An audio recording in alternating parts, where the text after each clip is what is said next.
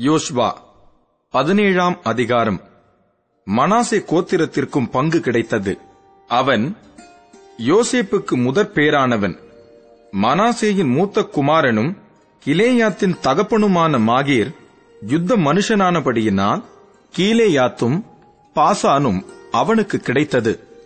அபியேசரின் புத்திரரும் ஏலேக்கின் புத்திரரும் அஸ்ரியேலின் புத்திரரும் செகேமின் புத்திரரும் எப்பேரின் புத்திரரும் செமிதாவின் புத்திரருமான மனாசேயினுடைய மற்ற குமாரரின் புத்திரராகிய அபியேசரின் வம்சங்களுக்கு தக்க சுதந்திரம் கொடுக்கப்பட்டது. தங்கள் வம்சங்களுக்குள்ளே அவர்களே யோசேப்புடைய குமாரனாகிய மனாசேயின் ஆண் பிள்ளைகளாய் இருந்தார்கள். மனாசேயின் குமாரனாகிய மாகிருக்கு பிறந்த கிலேயாத்தின் குமாரனாகிய எப்பேரின் மகன் செலோபியாத்துக்கு குமாரத்திகள் தவிர குமாரர் இல்லை. அவன் குமாரத்திகளின் நாமங்கள். மக்லால் நோவாள் ஒக்லால் மில்கால் திர்சால் என்பவைகள். அவர்கள் ஆசாரியனாகிய எலேயாசாருக்கும் நூனின் குமாரனாகிய யோசுவாவுக்கும் பிரபுக்களுக்கு முன்பாகச் சேர்ந்து வந்து எங்கள் சகோதரர் நடுவே எங்களுக்கு சுதந்திரம் கொடுக்கும்படி கர்த்தர் மோசேக்கு கட்டளையிட்டார் என்றார்கள். ஆகையால் அவர்கள் தகப்பனுடைய சகோதரரின் நடுவே கர்த்தருடைய வாக்கின்படி அவர்களுக்கு சுதந்திரம் கொடுத்தான். யோர்தானுக்கு அப்புறத்திலே இருக்கிற கீழேயார் பாசான் என்னும் தேசங்களை அல்லாமல் மனாசேக்கு சீட்டிலே விழுந்தது பத்து பங்குகளாம். மனாசேயின் குமாரத்திகள் அவன் குமாரருக்குள்ளே சுதந்திரம் பெற்றார்கள். மனாசேயின் மற்ற புத்திரருக்கு கீலேயா தேசம் கிடைத்தது.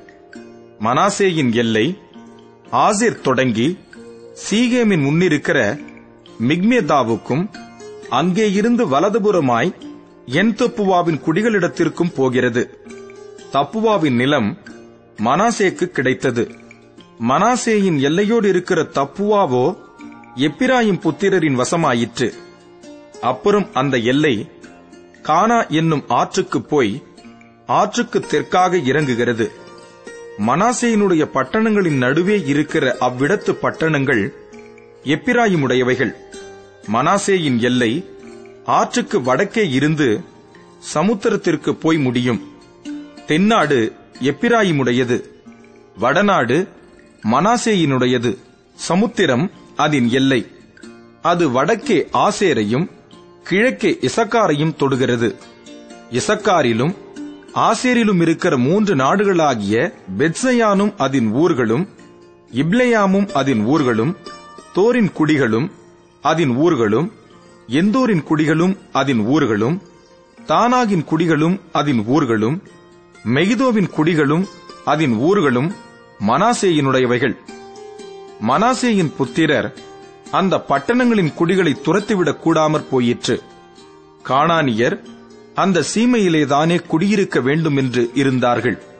இஸ்ரவேல் புத்திரர் பலத்த போதும் கானானியரை முற்றிலும் துரத்து விடாமல் அவர்களை பகுதி கட்டுகிறவர்களாக்கிக் கொண்டார்கள்.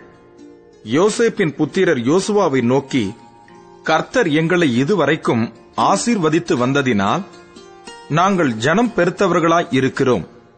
நீர் எங்களுக்கு சுதந்திரமாக ஒரே வீதத்தையும் ஒரே பங்கையும் கொடுத்தது என்ன என்று கேட்டார்கள்.